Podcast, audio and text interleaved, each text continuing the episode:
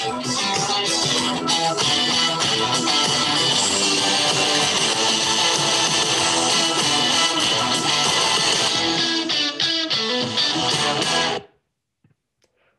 back to the Shred Takes podcast show. It's been about a little over a week since I did my last episode, and I'm excited to talk today about a couple topics that I found throughout the NFL and NBA that you want to get into, and you definitely want to check out and get into reading or learning about if you're a fan of those two sports. Let's just break down exactly what's been going on. So, again, most of you who are sports fan read this morning Matthew Stafford is now a member of the Los Angeles Rams. Again, this is not something I saw coming. I thought he was going to go to the Colts or maybe the 49ers, um, teams like that. I did not think Jared Goff was just going to be booted out so quickly. But if you look at it, it makes a lot of sense. They want to invest in Sean McVay.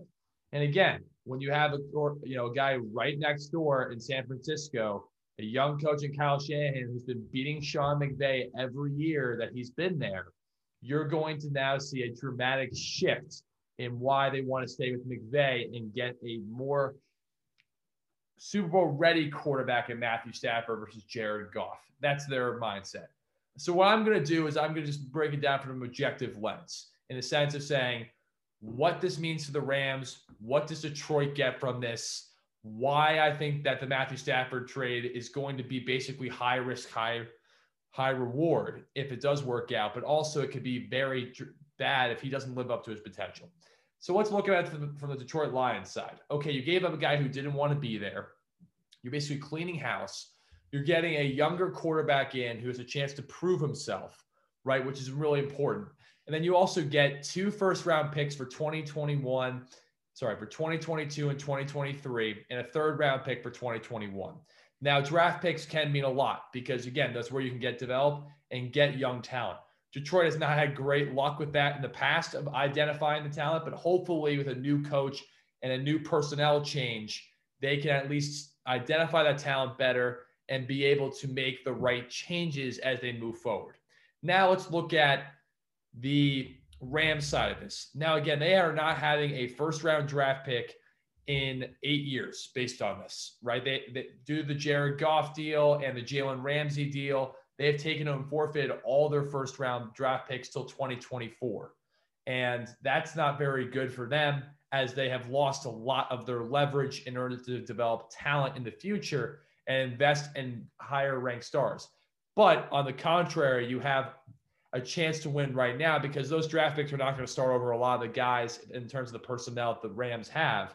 The Rams have guys such as Jalen Ramsey, Aaron Donald, Robert Woods, Cam Akers, and Cooper Kupp. paired now alongside a quarterback who's definitely better than Jared Goff and Matthew Stafford, who has a lot of talent and a lot of great tools. And again, has put up great numbers over his career. We're I'm not going to say great numbers, but very good numbers, right? He's a very good quarterback, but he hasn't proven himself in terms of winning. He hasn't gotten the guys around him better, right? He's a, he's a very good quarterback, but I'm not sure he's an elite level quarterback. But I think with the, the innovative mind of Sean McVay in a new system that people want to play in with a top rated defense, top two defense, and with a bunch of weapons, this is the great opportunity for Matthew Stafford at age 33 to really take off and make himself an elite quarterback. And he has to because this team has too much talent to waste. And if Sean McVay is the coach we think he is, this team should be a top three team in the NFC next year with just the amount of talent they have and having a better quarterback. Right? What held them back last year was Jared Goff was too turnover prone. And I think Jared Goff's a good quarterback, but he's not exceptional by any means. And again, I, I think that if you look at where he's going to be in Detroit, he's got a chance to prove himself. He's got a chance to retool who he is and showcase what exactly he is. But for Matthew Stafford, he needs to win, right? He needs to prove that he can win playoff games because Jared Goff has proven to get to a Super Bowl, right? Can Matthew Stafford do that for you? Well, we'll see, right? Mm-hmm. That's kind of where I look for it, right? I think it's a win in terms of developing the youth for the Detroit Lions. And I think it's a win in terms of a championship window, right? Because you're getting a guy with a QBR last year and Matthew Stafford that was 68.5 compared to 58.4 for Jared Goff. And, and again, a better completing percentage, more touchdowns, less interceptions. Now, Matthew Stafford has been turnover prone. But from all of that angle, you look at that and you say, okay, we got a chance now with Matthew Stafford to get a chance of a Super Bowl run. Now, I think Green Bay and Tampa Bay are still better than you if you're the Los Angeles Rams, but they have the chance to get to that Super Bowl with a more talented quarterback. If Matthew Stafford is the quarterback that all these analysts believe he is. I'm I am still on the fence about him. I think he's very talented, but I need to see more from him. Now let's look at the Brooklyn Nets. I've talked about the Brooklyn Nets plenty on my show. They are because again, they are now what I call them America's team in terms of basketball, right? Everyone wants to find a team that's gonna, you know, be the contrary to LeBron James and the Lakers, contrary to any kind of LeBron-led team. And the Clippers just aren't that for people anymore. Even the Clippers, I think, have been playing exceptionally well this this season. Right now, everyone wants to look at the Brooklyn Nets with their three-headed monster and KD, Kyrie, and James Harden. Now, James Harden did not play last night, but if you look at KD and Kyrie, they played well last night, relatively well. But the problem with their team is not that oh, the shot attempts by these guys, you know, is not it's necessarily equal, or KD's not getting more shot attempts than a guy like James Harden or a guy like Kyrie Irving. But what their biggest problem is is they have the worst defense in, in NBA history at, the, at this point. The least efficient defensive team. They have one of the most efficient offenses, and maybe the most efficient offense of all time in terms of how great their offense has been but their defense is just as bad as their offense being so good. And the problem is, if you're going to win a championship, you got to buckle down defensively. The Washington Wizards have two players who can score, right? Westbrook, who's been averaging 19 points a game entering last night, and Bradley Beal, who's the leading scorer in the NBA, who everyone wants to get out of Washington because he's averaging 35.4 points a game, which went up last night. And he's on right now the worst team in the NBA entering last night. Now let's let, us let us think about it though. What were their problems? Well, again, it's a lot of straight line drives to the basket, right? It's a lot of not not very good rim protection, right? It's not being able to aggressively, you know, handle ball screens and get back quick enough to your man. Again, it's also just turning the ball over too much, giving too many fast break opportunities to guys like Westbrook. And again, when a team inbounds the ball, it's not having enough guys back in the paint where you can have that gap coverage. What I mean by gap coverage is basically if the guy has the ball at the top, you have a defender, and then you have another guy kind of in that gap role on the side that prevents him from driving those gaps, right? And so what happens last night is the Brooklyn Nets don't have that because you can't sit in the paint for three seconds. You uh, otherwise you have a three second call. But no one is sitting in the paint waiting for that, right? It's a lot of straight line drives. You know, Westbrook had 41 last night, right? Westbrook plays better against KD, but again, this is a problem, right? There's, there's no rim protection.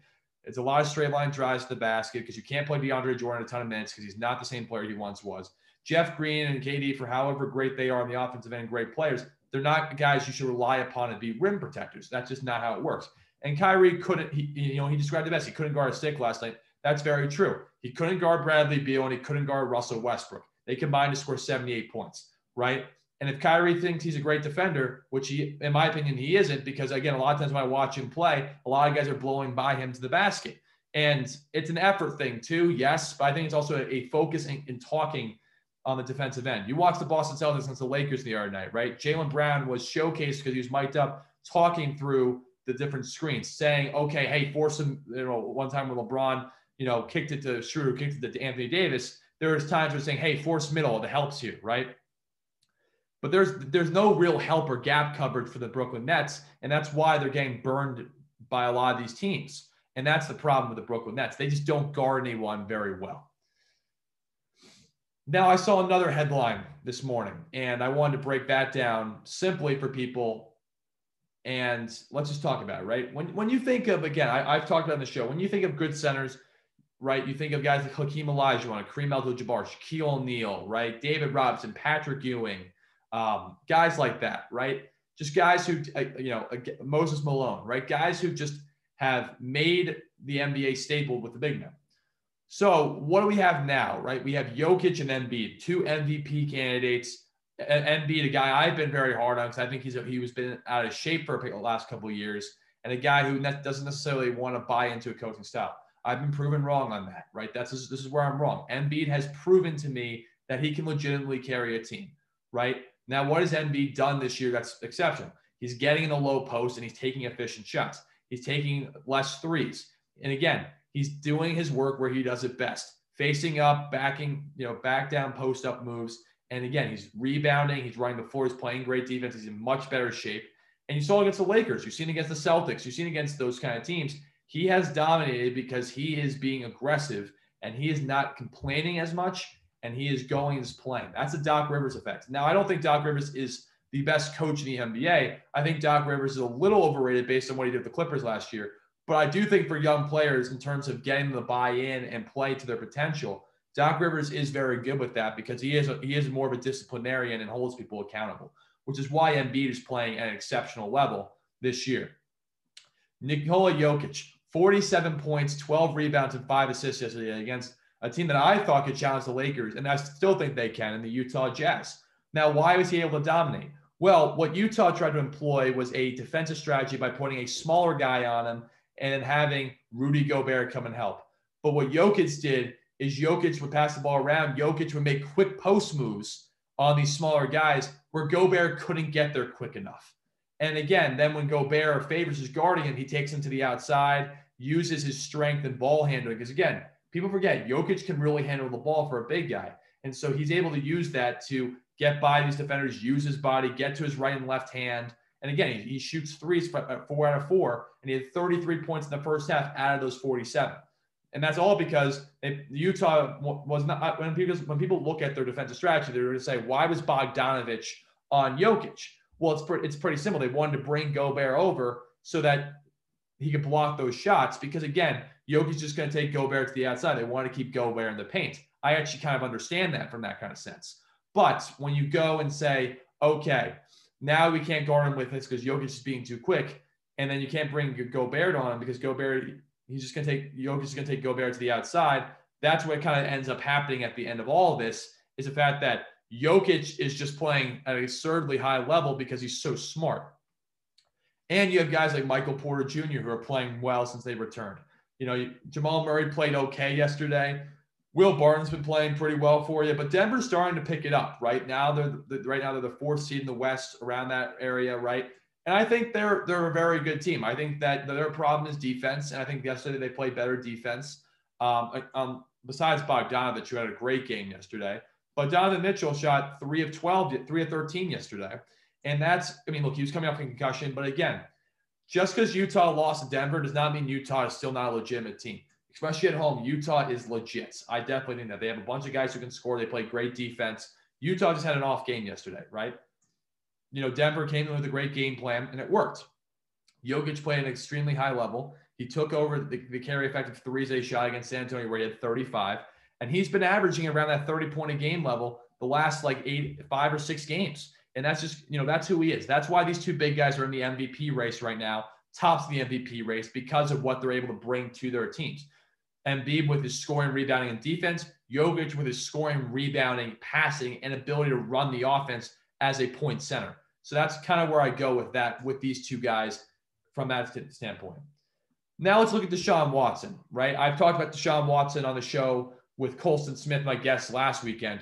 But I just want to break down some things where I think the best, the, the, where it makes the most sense for Deshaun Watson to go, or what I really think Houston should try to do. So Jimmy Johnson, Fox Sports analyst, he was you know two-time Super Bowl head coach of the Dallas Cowboys. You know one of the one of the better coaches we've we've seen in the NFL. He was very innovative. He created a lot of he innovated and created paradigms that really shifted. Sorry, created big paradigm shifts in the NFL based on his his trade, uh, you know, clause developments and how he drafts people and that kind of stuff. And it's and look, it's, it's interesting, right? Because we look at what he had to say. He said that Houston should do everything to keep Deshaun Watson. I 100% agree with that.